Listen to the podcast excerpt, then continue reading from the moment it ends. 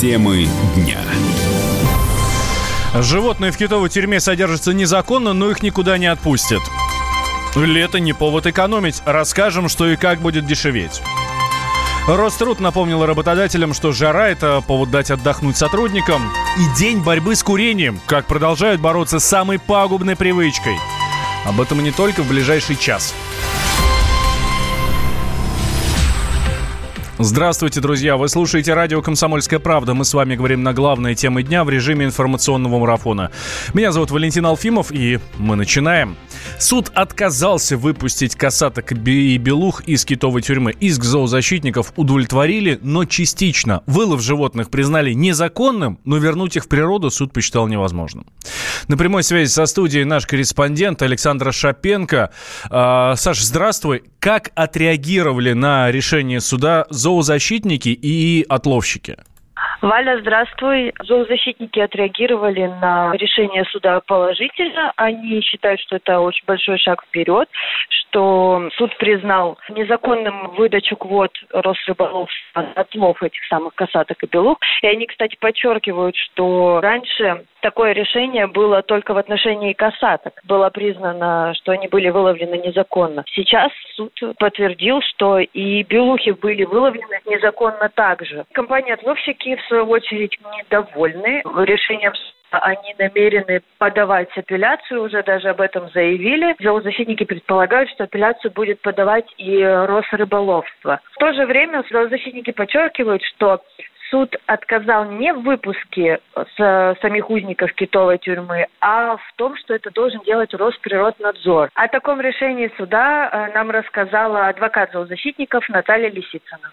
Суд удовлетворил требования в части признания незаконными приказов Росрыболовства, которыми распределены квоты на отлов касаток и белух. Соответственно, в остальной части требований, а именно требования к Росприроднадзору о изъятии животных из незаконного владения и выпуске в среду обитания, суд отказал. А причины этого решения мы узнаем только 5 июня, когда будет мотивировочное решение суда. В нем суд изложит все свои доводы, ну, на каком основании он такое решение принял. Вообще, на самом деле, история длится уже почти год, с лета 2018-го. Ученое сообщество со всего мира, даже команда известного океанографа Жака Кусто и актеры голливудские, среди них Памел Андерсон, а, Леонардо Ди Каприо, трубят о том, что касаток белух выпустить нужно, но представители компании отловщиков заявляют, что это невозможно, что у морских млекопитающих есть хозяева, есть владельцы, и и они потратили на содержание этих самых животных большие деньги. Мы живем в правовом государстве, и просто так прийти и забрать э, животных невозможно. Ну, будем следить, что будет в апелляции, в кассации. Вместе доведем это дело до конца. А, Саш, спасибо. С нами на связи была корреспондент «Комсомольской правды» Александра Шапенко. Мы продолжаем следить за развитием событий в этой истории.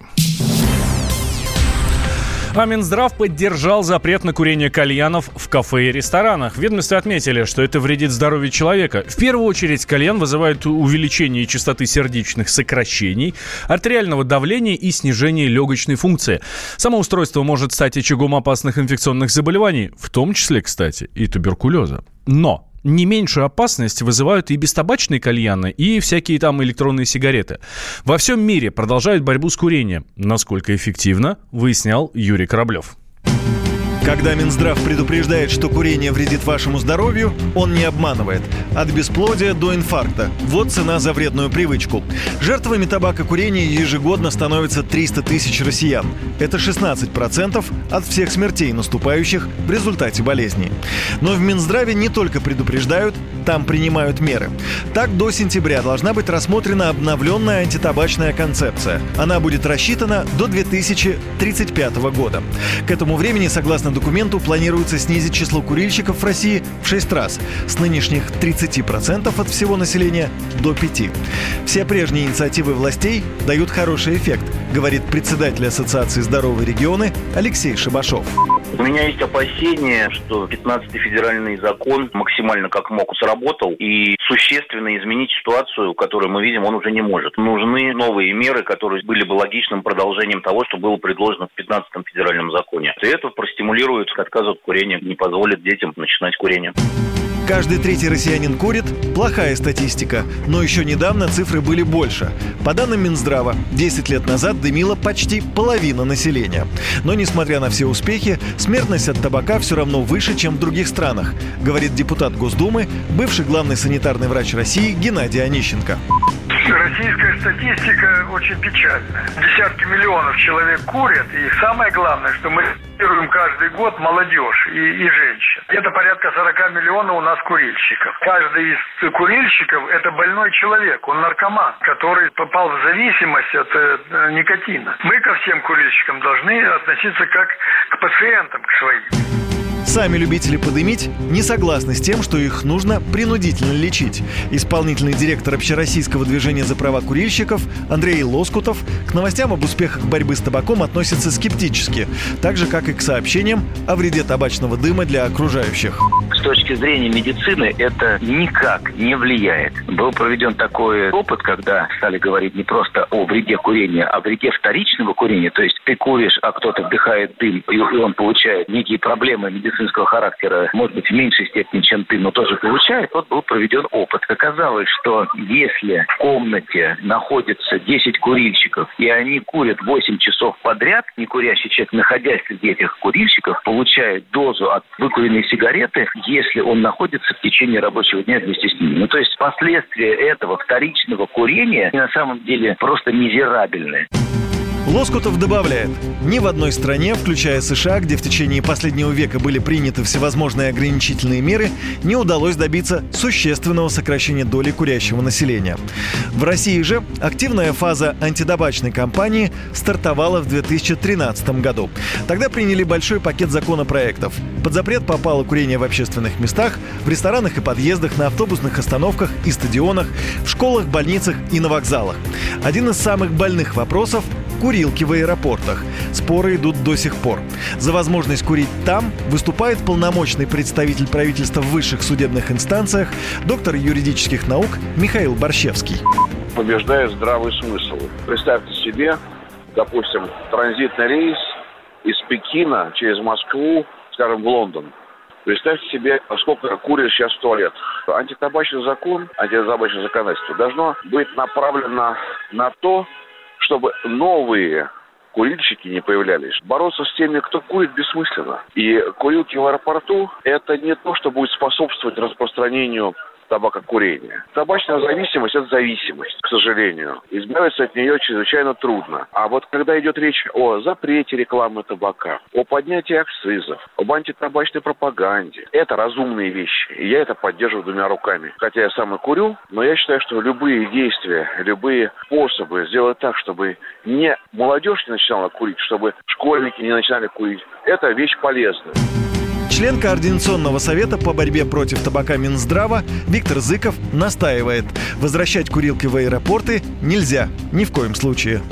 Как мы видим и знаем из публикованной внутренней переписки такой компании, как Филипп Моррис, например, в 90-х годах, что курительные комнаты, по их собственным исследованиям, позволяют, если они есть, эти курительные комнаты, создают условия для курения табака, и это позволяет э, поддерживать уровень потребления на том же уровне, на котором оно было. Если этих курительных комнат нет, полный запрет курения табака, то, соответственно, на 15% сразу же падает потребление. Это единственная причина, почему сейчас обсуждаются эти комнаты в аэропортах. Больше причин нет.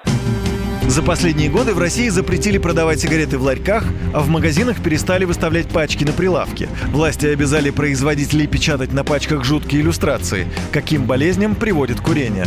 Продавцы стали чаще требовать у покупателей паспорт, чтобы, не дай бог, сигареты не попали подросткам. В планах у Минздрава приравнять к табаку электронные сигареты и различные нагреватели. И мера, которая считается одной из самых эффективных – удар по кошельку.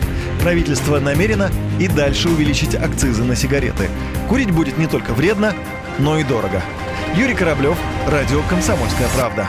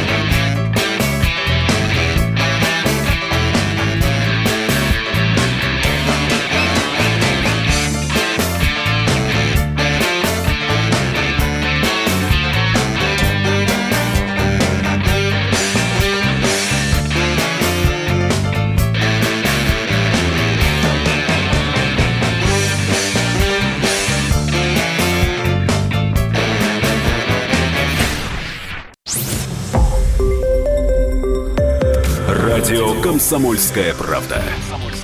Более сотни городов вещания и многомиллионная аудитория. Калининград 107 и 2 FM. Эм. Кемерово 89 и 8 FM. Эм. Красноярск 107 и 1 FM. Эм. Москва 97 и 2 FM. Слушаем всей страной.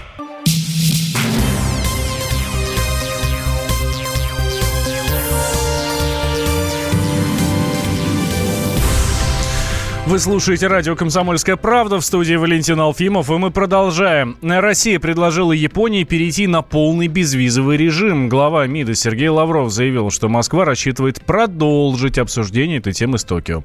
Он отметил, что это должно касаться как деловых поездок, так и туристических, причем, ну, соответственно, граждан обеих стран. Отмена визы будет еще большим стимулом для поездок в Японию, отмечает вице-президент Российского союза туриндустрии Юрий Барзыкин. Это серьезный стимул и механизм для генерирования потока делового, туристского. На первом месте культурно-познавательный. В тройку в приоритетов входит деловой. Это и э, выставки, ярмарки, и деловые мероприятия. Потому что достаточно активно идет в различных областях. От рыбной промышленности заканчивая там, высокими технологиями важно, чтобы были эти перелеты, и они, конечно, появятся. Есть паромы. Сахалина, допустим, там э, для Японии безвизовый режим 72 часа, но это одни к нам. Ну, естественно, теперь и от нас к ним будет. Поэтому там и морское судоходство достаточно хорошо будет развиваться. И сам этот механизм, он генерирует развитие других отраслей. Ну и, конечно, будут летать сейчас летают из Москвы, Санкт-Петербурга, ну, из Владивостока.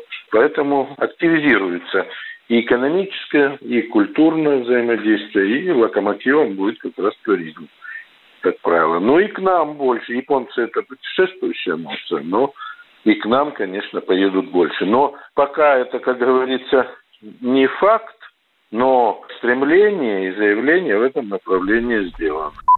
Ну, правда, вот председатель общественного совета Ростуризма Дмитрий Давыденко подчеркивает, что при отмене визы турпоток в Японию не изменится ровным счетом никак. Просто поездка туда обходится, ну, мягко говоря, дорого.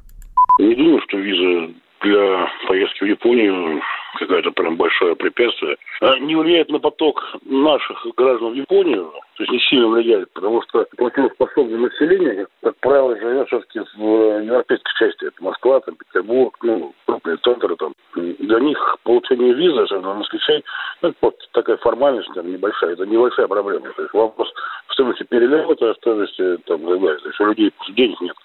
Скорее всего, это сделано для Дальнего Востока, чтобы японцы приезжали на Дальний Восток больше. Вот. И, соответственно, поскольку это двусторонний принцип, то, и, соответственно, будут больше ездить в Японию. Ранее Владимир Путин предлагал э, ввести режим свободного перемещения для жителей Сахалинской области и префектуры Хоккайдо. Такой договор должен быть подписан во время визита российского лидера в Осаку, который будет проходить в рамках саммита «двадцатки» 29 июня. Хорошие новости от экономистов. Летом россиян ждет снижение цен на некоторые продукты. Подешевеют овощи, подешевеет молоко и даже отдых на курортах. По прогнозам экспертов, рубль падать не должен и традиционной летней дефляции ничего не помешает. Светлана Андреевская расскажет нам подробнее. К тому, что летом стоимость некоторых продуктов снижается, россияне привыкли. Этот год не стал исключением. Существует даже научное понятие – июльская дефляция. Во время созревания фрукты и овощи дешевеют, падает в цене корм для скота, а следовательно и мясо. В Национальном союзе производителей плодоовощной продукции в этом году ждут хорошего урожая. Так, по словам президента Ассоциации Анатолия Куценко, в самое ближайшее время стоит ожидать понижения стоимости на клубнику, затем дешеветь будет и так называемый борщевой набор. Пока таких предпосылок для негативных погодных условий, которые бы повлияли на производство овощей отрицательно, пока нет. Пока складывается все благоприятно. В течение июня у нас подешевеют огурцы, более активно огурцы, томаты подешевеют. Начнет дешеветь молодой картофель, потому что будут поставки из Астраханской области. Мы понимаем, что в начале июля начнет дешеветь уже более активно борщевой набор. Анатолий Куценко говорит, что, скорее всего, не будет снижения цен разве что на капусту. В хранилищах в этом году не заготовили необходимого количества. Картофель тоже не только не дешевеет, но и, согласно данным Росстата, дорожает только за последнюю неделю на 5,5%. Также не упадут в цене сахар, соль, макаронные изделия. Для этого просто нет никаких предпосылок. Зато из-за сезонного фактора слегка подешевеют яйца и молоко. Эти продукты попадают на полки местных магазинов от своих же производителей. Большинство торговых сетей круглый год продают товары с желтыми ценниками. Ниже падать супермаркеты уже не могут, говорит эксперт по рынку ритейла Андрей Карпов. Свыше 50% в обороте торговой сети это промо-товары. Промо-продукция реализуется со скидкой, то есть она уже априори дешевле, чем, например, в ряде других магазинов. Потребитель привык ориентироваться на эту конкретную продукцию. И когда товар возвращается по стоимости на, скажем так, нормальную цену, потребитель не готов брать этот товар по ее настоящей цене, и он ждет, когда цена на этот товар упадет. Июльская дефляция превратится в инфляцию, если произойдет резкий скачок цен на бензин. Когда дорожает топливо, дорожает все. Сдерживание цен на горючее уже назвали бензиновой пружиной. Эксперты предупреждают, рано или поздно она разожмется. Пока все зависит от действий властей, отмечает президент независимого топливного союза Павел Баженов. Сейчас ситуация на оптовом рынке несколько стабилизировалась, цены приостановили свой рост. Тем не менее, уже сегодня э, розница попала в зону сверхнизкой маржинальности. Уже сегодня это генерация убытков на АЗС. Ну и, соответственно, заморозить розницу в действующих значениях не получится. Соответственно, здесь, если демпфер пересмотрят и демпфер будет расширен, ну, можно рассчитывать на какое-то снижение оптовых цен, и тогда розница не будет расти. Ну, а если договориться не получится, то рост он вероятен. Другой эксперт, старший аналитик Центра Альпари Анна Бодрова говорит, что искусственно сдерживать рынок невозможно. Следовательно, в июне-августе вполне можно ждать плавного и постоянного роста цен на бензин и дистопливо в среднем от 2% до 5%. И это неизбежно отразится на стоимости продуктов на полках в магазинах. После таких прогнозов можно прийти к выводу, июльская дефляция будет скоротечной, неярко выраженной и совсем незаметной для наших кошельков. Светлана Андреевская, радио «Комсомольская правда». Радио «Комсомольская правда». Более сотни городов вещания и многомиллионная аудитория. Керчь 103 и 6 FM. Эм. Севастополь 107 и 7 FM. Эм. Симферополь 107 и 8 FM. Эм. Москва 97 и 2 FM. Слушаем всей страной.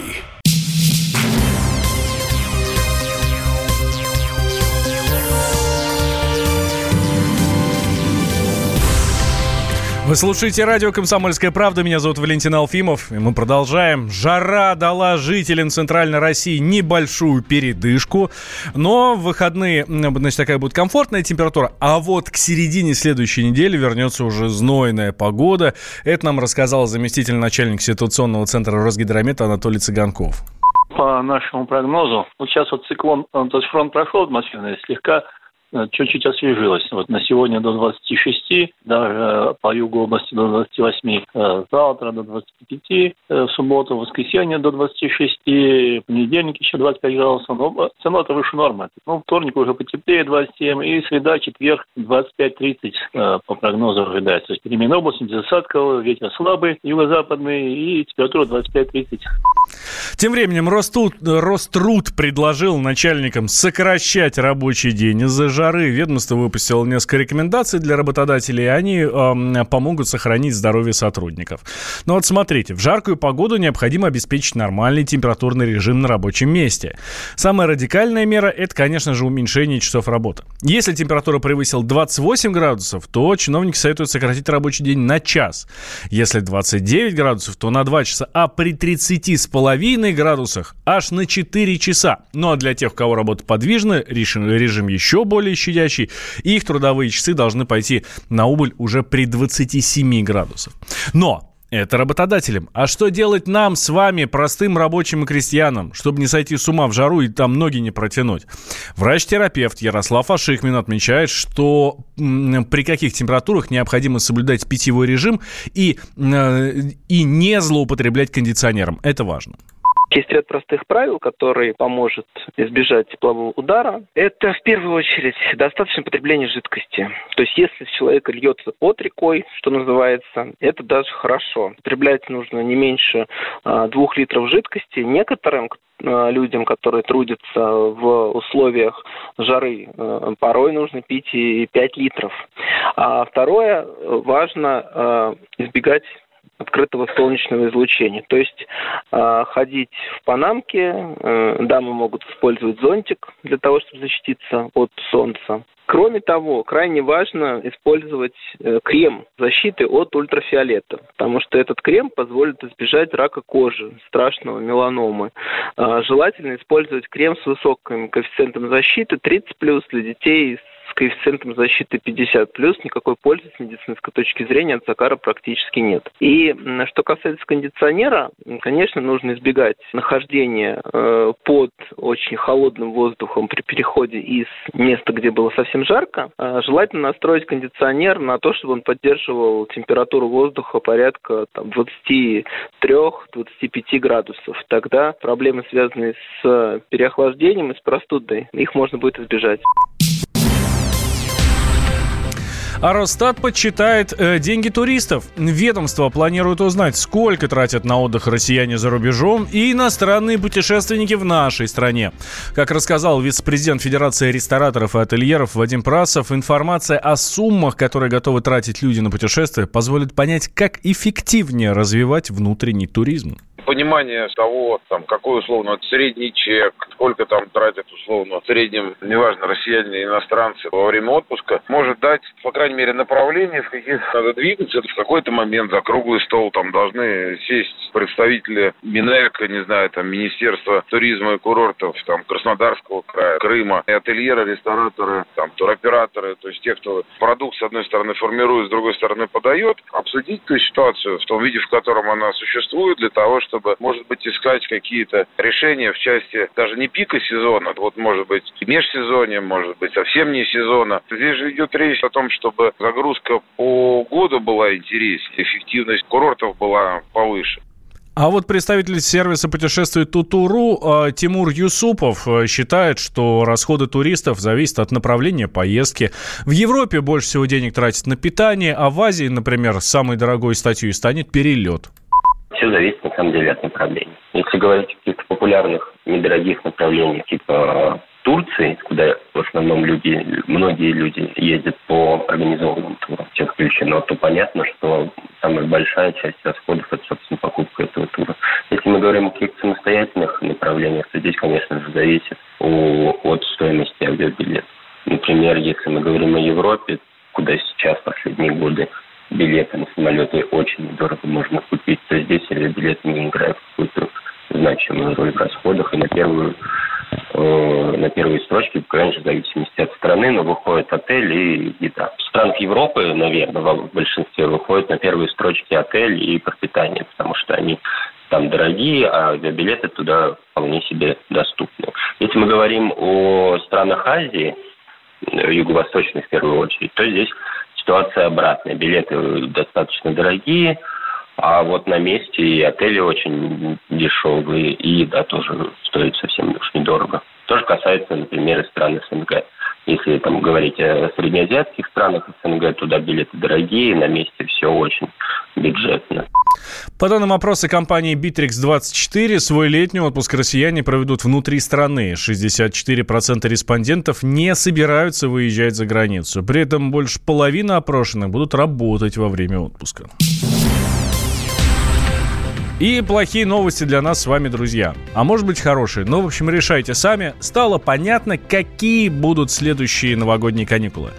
Они будут короткие. Их планируют уменьшить с 10 до 8 дней. Трудовой кодекс официально называет нерабочими на Новый год, э, э, соответственно, и Рождество только первые 8 дней января. Однако в последние два года россиянам увеличивают каникулы. Ну, потому что там 30 и 31 декабря приходились на субботу и воскресенье. Но не в этот раз. В 2019 году конец года выпадает на понедельник, вторник, э, так что они будут рабочими, а 4 и 5 января, это суббота и воскресенье, зачтут россиянам в мае. Эти же даты будут выходные. А, что еще хорошего? Дополнительно предлагается установить выходные в честь Дня защитника Отечества. Они продлятся с 22 по 25 февраля. Это, соответственно, 4 дня. А в честь Международного женского дня 3 дня. С 7 по 9 марта.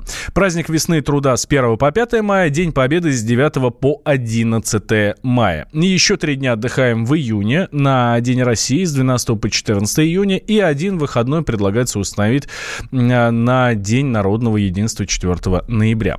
Если этот документ со всеми предложениями будет согласован профсоюзами, будет согласован с работодателями, то его отправят на подпись к премьер-министру. Открытая студия. Ключевые бизнес-тренды в столице и в мире, новые импульсы, инструменты для развития собственного дела, права потребителей и нестандартные способы привлечения клиентов. Московский предпринимательский форум раскрыл самые горячие темы предпринимательства в столице. В открытой студии радио «Комсомольская правда» исполнительный директор сервисной компании «Алибаба» Дмитрий Хаскель. Он рассказал о том, почему российским компаниям зачастую нужен проводник, чтобы попасть на зарубежные площадки. Э, многие компании, во-первых, даже не знают, что можно сейчас размещаться на таких площадка, они считают, что это только китайские компании прерогатива. А на данный момент мы, кроме того, что подключить, мы их обучаем, как разместить правильно товар, как готовить фотографии, описание, потому что они готовятся на английском языке. Э, многие пользуются Google Translate вначале, мы объясняем, что иностранные партнеры, когда тоже потом иногда используя автоматический перевод, получают не очень качественный контент. Они после этого начали адаптировать, писать отдельное описание на языке, откуда больше всего запросов и заказов происходит. А потом мы также обучаем обучаем их, как э, производить отгрузки, всю логистику, финансовое взаимодействие, ведение переговоров с иностранными партнерами, потому что это тоже B2B, это именно работа с оптовыми клиентами. Алиэкспресс, там все гораздо проще, там есть возможности выгружать товар, но все равно требуется некоторое обучение, которое мы оказываем. О том, почему предпринимательству все еще нельзя научиться в интернете, рассказал венчурный инвестор, инициатор исследования «Стартап-барометр», партнер фонда «Сколково Digital Алексей Соловьев практика показывает, что несмотря на то, что огромное количество и всяких материалов в интернете, видеороликов и прочего, и прочего, однако, судя по вопросам, которые задают предприниматели, и здесь в том числе на форуме, все еще очень базовый и поверхностный уровень знаний нашей тематики. То есть многие предприниматели не понимают, как работают э, венчурные инвестиции, как вообще работают инвестиции. Задают очень базовые вопросы, и мы на эти базовые вопросы не не устаем отвечать в надежде на то, что мы сможем обучить как можно большее число предпринимателей и все-таки разобраться с этой тематикой в конце концов. То, что получается, предприниматели как бы они вот понимают, что продажа это важно, персонал это важно, финансы это важно. А инвестиции как-то они считают, что это как-то само должно происходить. Однако это так же важно, как и любая другая дисциплина в бизнесе, и поэтому мы вот э, и всем транслируем наши знания. Московский предпринимательский форум прошел в рамках недели предпринимательства в столице. В нем приняли участие более 22 тысяч человек. Открытая студия. Радио «Комсомольская правда». Более сотни городов вещания и многомиллионная аудитория. Челябинск 95 и 3 FM. Керчь 103 и 6 FM. Красноярск 107 и 1 FM. Москва 97 и 2 FM. Слушаем всей страной.